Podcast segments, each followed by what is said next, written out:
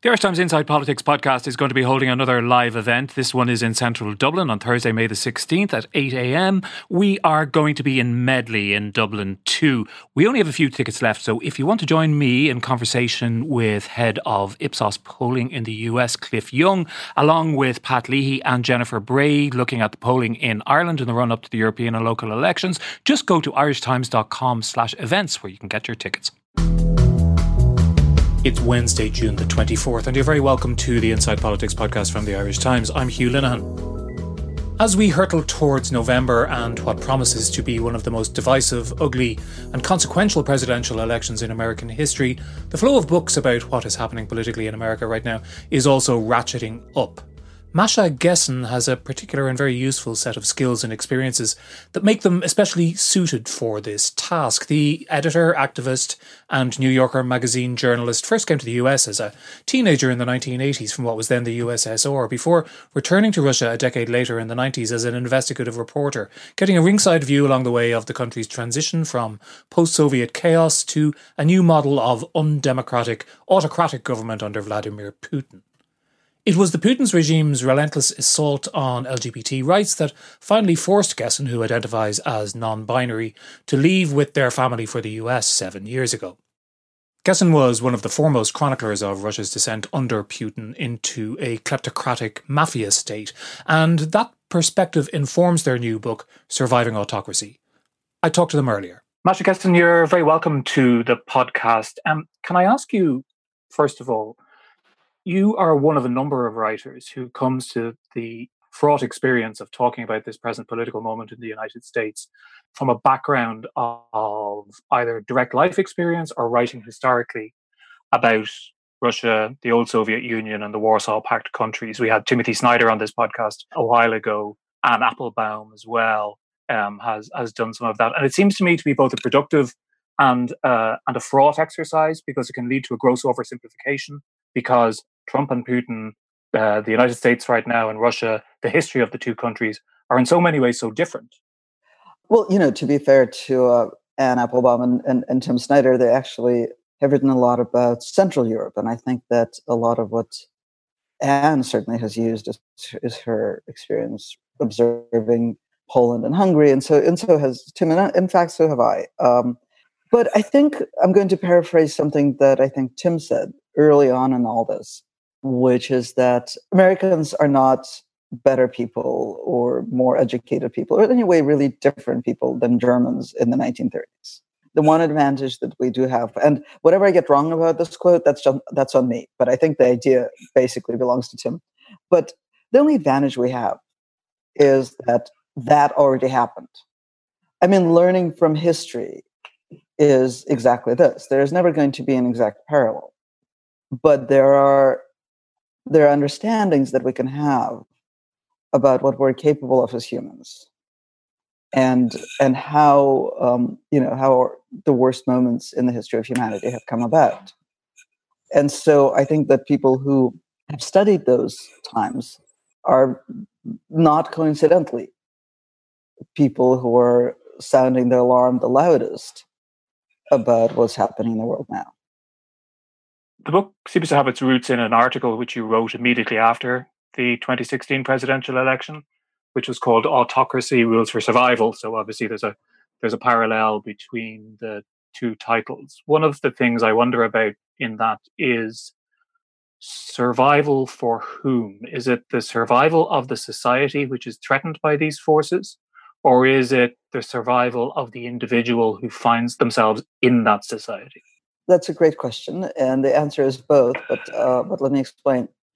You know, when um, that original piece was written, I actually wrote it the night of the 2016 election, and the way it came about was that I was riding my bike back from a disastrous election party, which almost I think every American has a story about an election party, the election watching party that they went to, on November 8th, 2016, and tried to slink away from it without saying goodbye to the host and um, and so I was riding my bike. It was uh, it was fairly far away from my house, and people started calling me and texting me and asking me, "What do we do now?" And I thought, well, this is a very funny question to, to ask me because obviously I'm living in exile.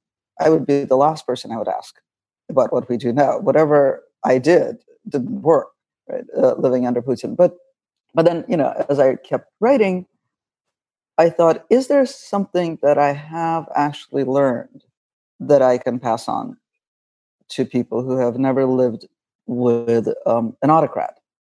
And you know, the problem with living with an autocrat on a daily basis is not that your individual freedoms are constrained. The problem is that you live in a different political reality. Sort of reality gets mushy, things become unknowable. You know, it's like living in a submarine. Everything you see becomes incredibly large, but most things are obscured. And you feel very besieged. And so I ventured to guess that this, from what we had seen of Trump, was going to be similar to our predicament. And, you know, I turned out to be right. So, so the original essay, Autocracy Rules for Survival, was really about sanity. It wasn't about, uh, you know, physical survival or even political survival. It was about a sort of psychic survival um, under conditions of autocracy.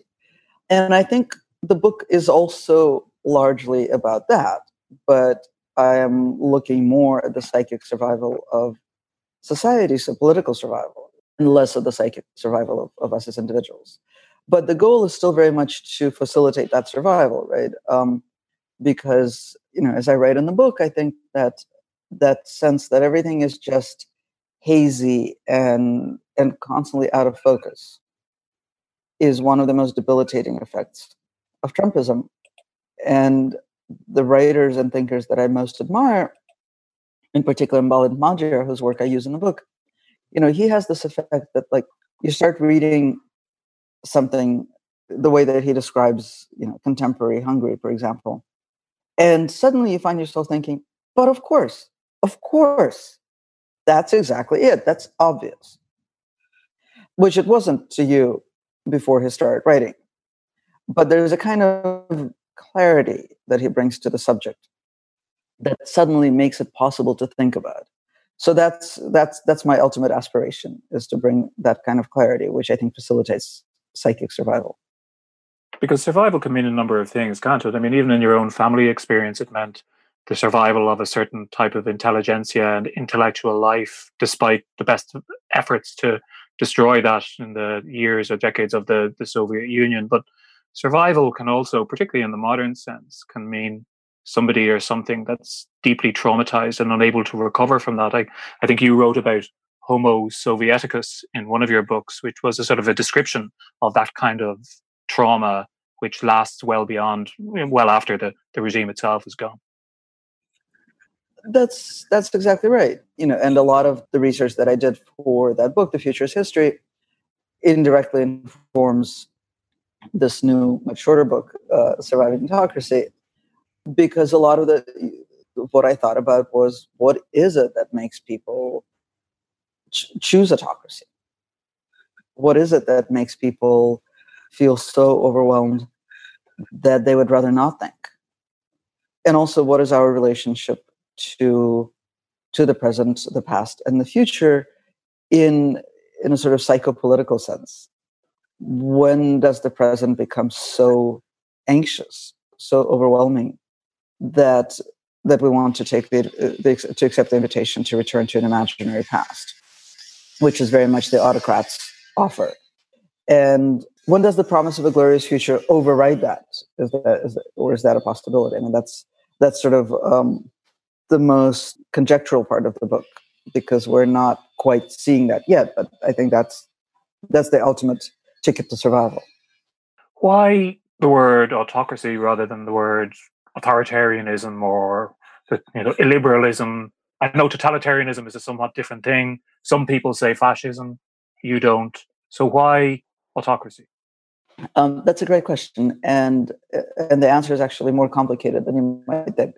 Part of the reason I don't like the word authoritarianism, in part because so much of my research has been on totalitarianism, and authoritarianism and totalitarianism are actually a meaningful pair, right? Authoritarianism, in some ways, is the opposite of totalitarianism. It's not just the way that we always, we often use the word authoritarian in the Anglo-Saxon world is just to mean anything that's not democratic. But in fact, authoritarianism uh, uh, as as as a model is a, a, uh, uh, a, society in which one person or a group of people are running things while everyone else tends to their private lives. The authoritarian leader wants people to stay home and think about their, their private lives. And so nothing is political. Right? Authoritarianism aims to destroy all politics. Totalitarianism is the opposite in the sense that everything is political. The private sphere disappears entirely. I mean, in the model, not in the in the actual life. Um, but in the model, there's no privacy. Everyone is out in the public square shouting their support for the leader at all times. So I prefer to use the word authoritarianism in that context. And, and I actually don't think that Donald Trump is an authoritarian leader. Donald Trump would like to be a totalitarian leader if he could. He really wants his, you know, he wants the, the whole country to be one giant Trump rally. So using the word authoritarian to to refer to him would actually not be accurate. Now, I hate the word liberal because a liberal is something that is not. Right? Okay, so uh, that doesn't actually tell us anything about the thing itself. It just tells us something about what what it isn't. So it's really not informative. I think that the word fascist is perfectly accurate when applied to Donald Trump. I also think it's incendiary and and pulls you down into an argument that I'm not always up for having. I have used the word fascist to describe Donald Trump, both during his campaign and much more recently uh, when he used helicopters and tear gas to create a photo op holding the Bible. You know, that was a performance of fascism. And that was like, that was a hill I was willing to die on because it was such a specific and such a specific performance. But autocrat, I think, is like fascist, accurate and also somewhat unusual, right? And as a writer, I want to use words that will make people think. Authoritarian is used so often, so casually, and so inaccurately that it doesn't make people think. Fascist is used accurately, but so often in such an incendiary way that it doesn't it, make, it gets people to argue, it doesn't get people to think. So basically, I use the word autocrat in part so that you would ask me the question, why are you using the word autocrat? well, well done. Uh, just to come back to the fascism word, because I'm interested that, that that you know you think it might be useful, but but for the reasons you say it isn't useful this instance. I was looking at was trying to think about that. I was actually listening to a, a, another podcast the other day, and there was a debate going on about the relationship between European fascism in the first part of the 20th century and what was described as a particular American form of fascism, the rebirth, I suppose, of the Ku Klux Klan in the in the 1920s, and very, various other things, including the massacre in Tulsa, Oklahoma, which has been in the news a lot last week because of the, the Trump rally in that city. And I came across uh, a quote by Umberto Eco uh, about fascism, where he talked, and it's a little bit about, like something you've said already, that fascism is very protean fuzzy, I think is actually the word he, he used, although that may not be the same in Italian. He said of fascism as a form of extreme nationalism, it ultimately takes on the contours of whatever national culture produces it. And that seems to me to be very true. That is very true. It is also um, it, it is also an illustration of why it's difficult to use the word fascism to describe uh, Donald Trump. Because I mean, part of Trump's project, and and, I, and you know, I write about that in the book, is to redefine Americanness in really fundamental ways. I think this is something that has been underappreciated, just how radical a redefinition he has brought to Americanness. But part of the reason that he is compelled to bring a radical redefinition is there that there hasn't been nationalism in the United States. We haven't had a self concept as a nation state. The self concept has been as you know, a nation of immigrants, as a republic, um, but uh, as as an ethnically diverse society, we have we have failed at it. We have strived for it, but um, but there hasn't been this nativist, racist kind of politics before. There has been racist politics for sure, but this very strong idea that is usually you know, so fundamental to nationalisms that we don't think about it that you were born here in this place as part of a particular ethnic group, particular creed, um, certainly particular color, and only you belong here and others don't. That hasn't been part of the American idea. And Trump has has has managed in three and a half years to make it very clearly a part of the American idea and part of the American self concept. Although I suppose there was always American nativism, what it didn't come with was the sort of the the revanchism or the desire for an empire. But I suppose that that perhaps the reason for that was, and you see that in the way that Hitler, for example, looked towards uh, American history as a model for some of the of the Nazi project, was that the opportunities for expansion lay within its own continental landmass.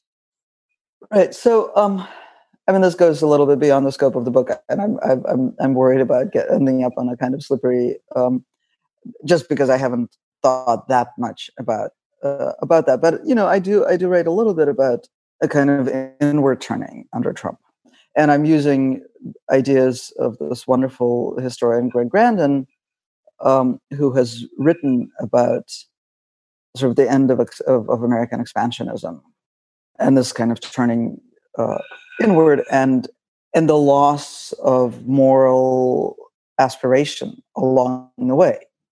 Like somehow as long as the American project was geographically expansionist, it was also, and I'm not, you know, I'm not in any way justifying or, or trying to put, a, good, put a good spin on American expansionism, but but there was a moral expansionism that went along with it, that justified, that was used to justify all of it, that also sort of on an ongoing basis reaffirmed this idea that we were becoming a better country, a country of more people, a country of more of its people, a society that was becoming more complex and enfranchised more and more people with every sort of passing period.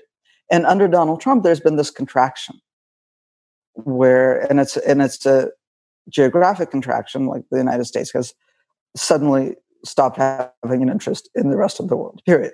And you know, and has pulled out of international organizations and uh, in in vengeful ways, but also in a kind of in I think almost sincere ways. Like we really isn't interested in the rest of the world. The, world, the rest of the world doesn't exist.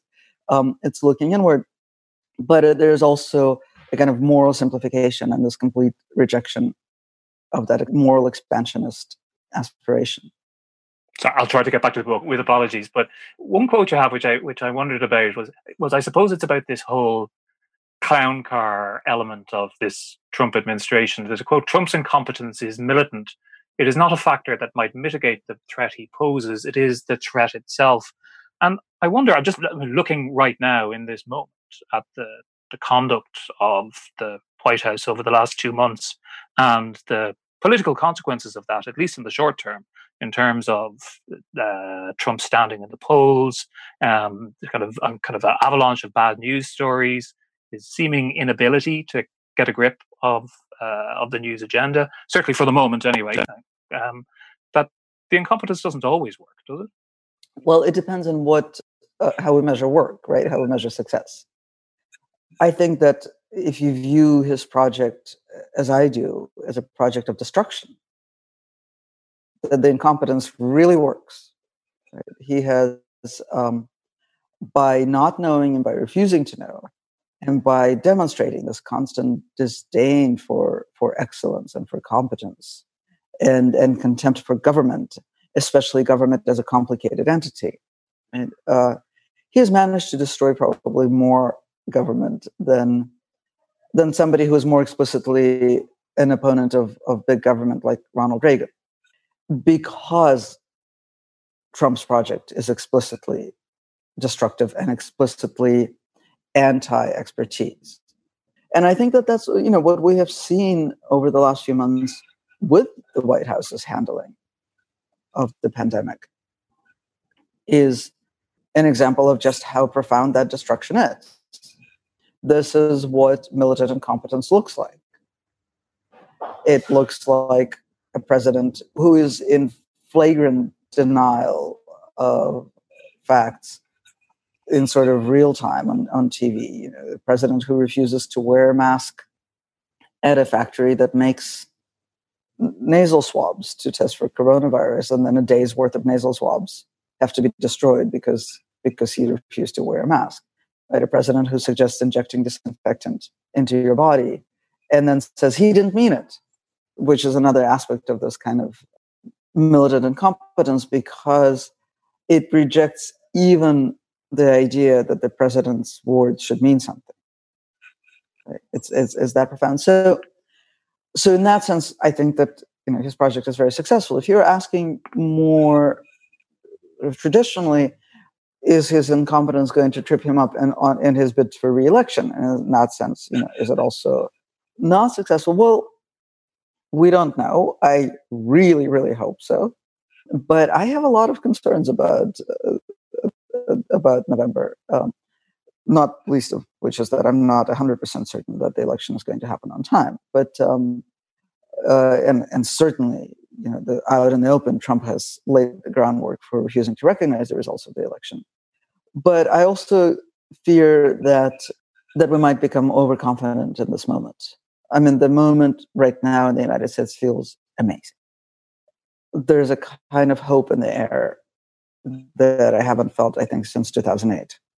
And there's um, going along with that is this the idea that Joe Biden is leading by the double digits in the polls. So, so the results of the election are preordained, and we're going to be fine. And he's shot himself in the foot too many times. And first of all, American politics are, are incredibly volatile, and we're so far out from November that it's way too early to get so overconfident. But more sort of basically, I just worry that we're using the matrix of this reality, of this political reality. Um, but Trump voters are voting in this other political reality. And and we're going to have to to to to, to see how they square off. And I'm not, uh, you know, in that sense, like I think even the polling is happening in this reality where the laws of physics still obtain. One of the things you note um, as a member of the LGBTQ community yourself is the way in which regimes such as Putin's and also Trump's, although there was a very significant Supreme Court decision this week, other LGBT people um, in the way that I suppose authoritarian groups have always othered smaller groups or out groups. But why specifically LGBT people? No, actually, for fairly similar reasons in both cases, uh, both Putin and Trump. I mean, for Putin, it's uh, it's a little bit more obvious. So I'll start with him. He has really used LGBT people as a stand-in for everything that has changed since 1991. And you know, there were no gay people in, in the Soviet Union, and there really weren't. There were there were people who had sex with people of the same sex and had relationships with people of the same sex. But there weren't people who said we belong to a group and there are rights that accrue to this group and to us as members of this group. And there, there's a community, a culture, whatever defines an identity, right? Nobody claimed an identity in the Soviet Union. And so, in a way, he is accurate when he says that everything that happened since 1991, uh, or, or that the appearance of LGBT people uh, is something that happened after the Soviet Union collapsed. It is a Western import. And so it can stand in for everything that has changed, that has made you, that is making you uncomfortable, everything that came in from the outside. And if we just got rid of queer people, then we could go back to living in a state in which we were comfortable and nothing, uh, and nothing made us anxious. In Trump's case, it's a little bit fancier footwork, but it's basically the same thing. The most rapid social change in the United States has occurred in the area of LGBT rights. This is something that a lot of people have a living memory of thinking that they had never met an LGBTQ person, that they would never meet one, that it was something uh, of, of sickness, of other, um, unimaginable, and going to certainly knowing LGBT people, uh, having same-sex marriage, and and living in society that takes these things absolutely for granted. And so it is also a very intuitive thing to point to and say, okay, you want to go back to an imaginary past that didn't make you make you anxious. We can reverse all of this stuff. A whole other part of this is the idea of the mafia state.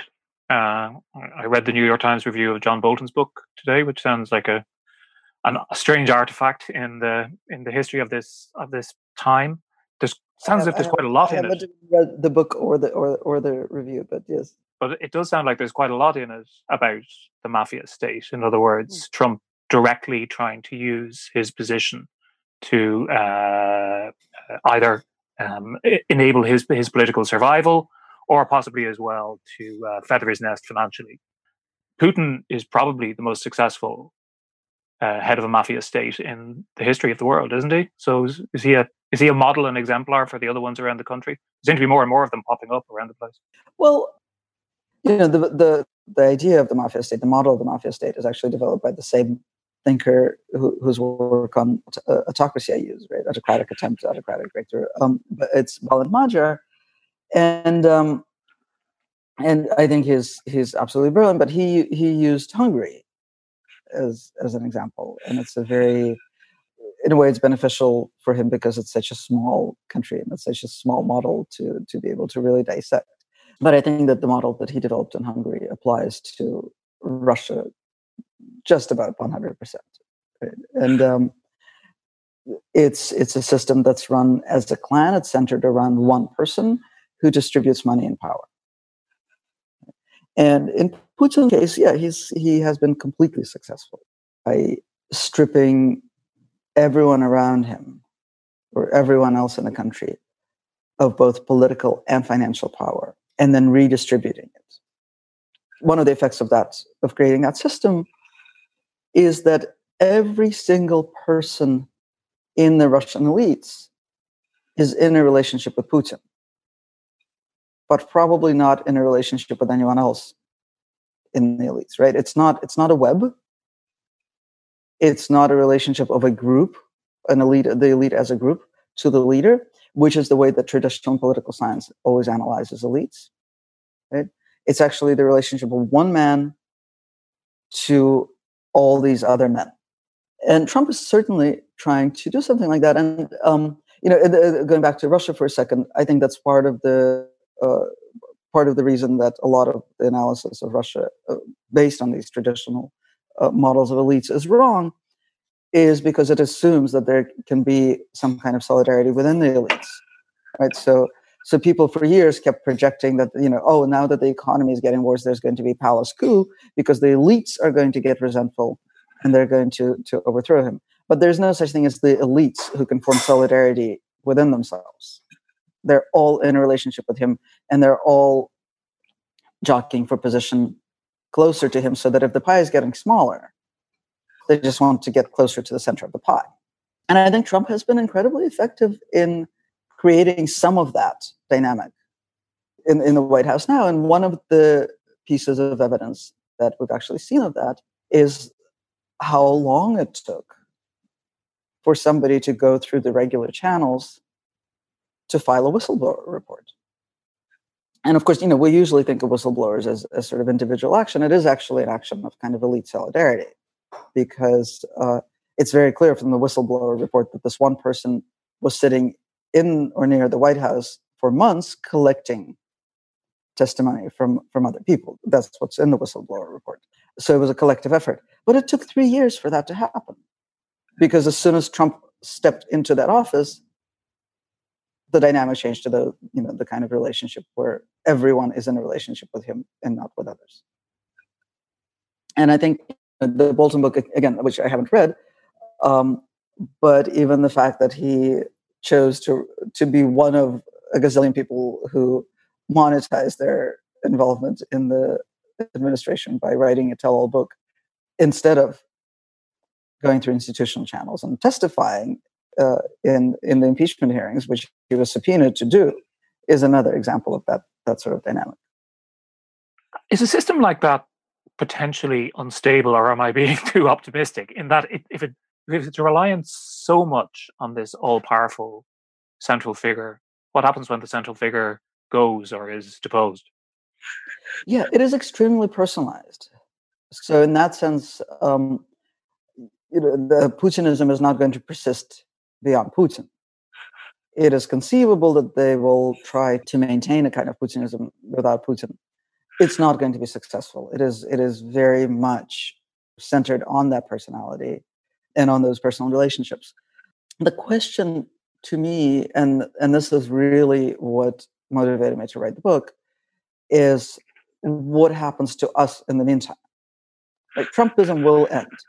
It, if we're lucky uh, and, and and we work hard, will end on November third of this year. And if we're not lucky, it will end later. But it will end. Obviously, he is an old man, uh, and everything ends. But what happens to us in the meantime? What happens to our language?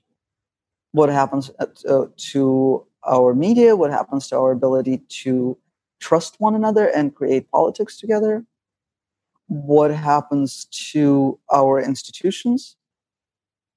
What do we do? And this is something I don't actually write about in the book, but I have written about before. Um, you know, what mechanisms do we put in place in response to what we perceive rightly as an emergency that will be harmful in the future. Like, for example, repeated calls for invoking the 25th Amendment and removing Trump from office because of his mental health, I think are extremely dangerous.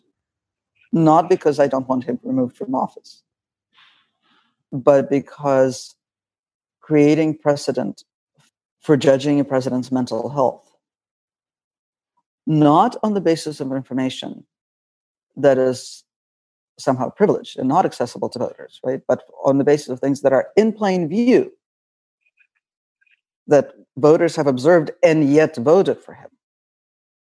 That is extremely dangerous precedent because that is something that um, that can be used again to override the will of the voters because some group of people decides that a visionary president in the future is mentally ill. I mean, we've seen some evidence of that already, haven't we, with some of the pushback from uh, military leaders, for example, against some some policies of the White House, which in different circumstances one might be extremely worried that the military were pushing back. And I've also seen commentators saying that were it to come to some form of disputed or rejected uh, election results in November, that you know the military and other forces might be might be the ones that make the final call on it, and it will depend which way they go. Um, yes, well, I mean, it feels completely crazy making to be analyzing the United States in those terms. Hmm. Uh, but if we look at the available facts, we know that Donald Trump has made it clear that he's likely to, to refuse to recognize the results of the election.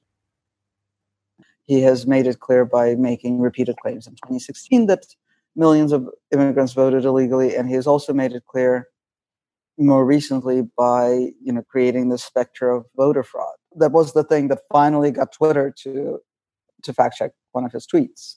You know, years into this fraud relationship. So he's he's laid that groundwork, and if we if we then say, okay, so we're looking at a country where the president may refuse to recognize the results of the election and may refuse to leave office. What happens in a country like that? In a country like that, what happens is what the uniformed services decide. And that in turn depends on perceived legitimacy. Again, that's something that we know from looking at other countries. If the uniformed services uh, or the ununiformed services like the FBI believe that the president doesn't have legitimacy, then they will remove him from office. If they believe that he has legitimacy, that his claims to voter fraud or whatever have legitimacy, that they will not intervene and he will be allowed to stay on in spite of the will of the voters. The only way I think that we can measure legitimacy in this country is by the number of votes cast. So if Donald Trump loses by the same kind of margin that he lost by, uh, that he won by in 2016, we're going to be in deep, deep trouble if he loses by millions of votes, he will be removed from office by the uniformed services or the secret service, um, which which is also a very scary prospect, but not as scary as some others. Finally, Joe Biden is campaigning essentially on a platform of a return to normalcy. I think is the is the phrase, but isn't the normalcy that existed up to 2016 what ended up giving us Trump, and not just Trump, but uh, various manifestations of Trump like figures and movements uh, around the world, some of them in countries that had little or no tradition of democracy, some of them in countries that had centuries long traditions of democracy. There's something deep, deep underlying all of this that will need to be addressed, won't it? Yeah, I mean that's the that's what worries me most about the Biden candidacy, aside from his age. Um, but it, he very much comes from this, and I, and I think this idea is still dominant in the Democratic Party. This idea that we just need to go back to an imaginary pre-Trump normalcy, and that idea rejects the the groundwork that had been laid for Trump, most significantly to my mind post 9-11 by creating this siege mentality in this country the sense that it's us against the world and we're constantly under attack by um, concentrating power in the executive branch and by perpetuating the marriage of money and politics to to an extent that you know that is beyond I mean that is that is measures of magnitude beyond what we had what what had before. I mean it was hugely flawed before, but um, you know, it was actually the Obama administration that ended public financing for, for, for political campaigns. So I'm extremely worried about that uh, as an understanding. Also, I would say that that's part of what led to the Democratic Party's utter obsession with Russian interference, which which is this denial that conditions were rife for somebody like Trump. And so this idea that oh, he must have come from from outer space. He was just brought here from by Russia. Right? Uh, it's not that Americans elected him. So that worries me, you know, as a as a political, uh, just bad, you know, bad politics, but it's also bad electoral politics because that's not how you respond to the appeal of the imaginary past, which is what Trump offers. You don't say, "Oh, things were fine when we were running the country." Obviously, they weren't if they had been fine, Trump wouldn't have been elected. And so you, I think you need to respond to the appeal of the imaginary past with a vision of a glorious future, with a politics that takes people along and says, you know, let's let's imagine waking up in this country in 5, 10, 15 years and knowing that you, we don't have to worry about our material security, knowing that we have free guaranteed access to the best health healthcare in the world. Knowing that we're not living or you know not having to think about living on a planet that's that's about to to burst into flames and kill us all.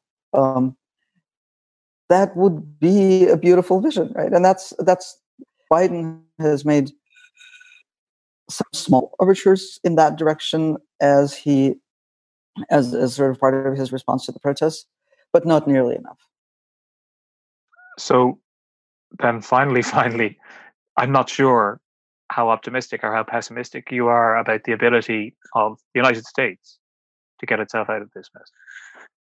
Well, this is where lessons of history, including very recent history, fall short. This has never happened in the United States before. We know the dangers by looking at other countries and looking at the 20th century we know that humanity, including this humanity, is capable of really, really awful things and of sort of stumbling into them casually. How it will play out in this country, we still don't know. I have, I mean, so I have great fear and and I have some hope, especially based on the last three weeks, where we have seen not only protests all over the country in small cities, large, uh, small towns, large cities. Um, you know, sustained protests, massive protests. But we've also seen this incredible shift in in public opinion and the sort of the, the assimilation of ideas that were marginal just a few weeks ago. That's clearly a revolutionary moment. That's a kind of political opportunity that happens very, very rarely. The opportunity to really to undergo kind of a paradigm shift as a society. But is it going to happen? I, I don't know. It's too it's too early to, to, to say, and and it depends on whether this momentum can be sustained through November. Masha Gessen, thank you very much indeed for joining us. Thank you for having me. And Masha Gessen's book, Surviving Autocracy, is published by Granta. That is it for today's podcast. Thanks to our engineer, JJ Vernon, and to our producer, Suzanne Brennan. If you would like to support this podcast and the journalism of the Irish Times, all you have to do is go to irishtimes.com slash subscribe, where you can sign up for the introductory price of one euro for the first month. And if you do want to get in touch with us, we are always really pleased to hear from you. You can mail us at politicspodcast at irishtimes.com. But until the next time, thanks very much indeed for listening.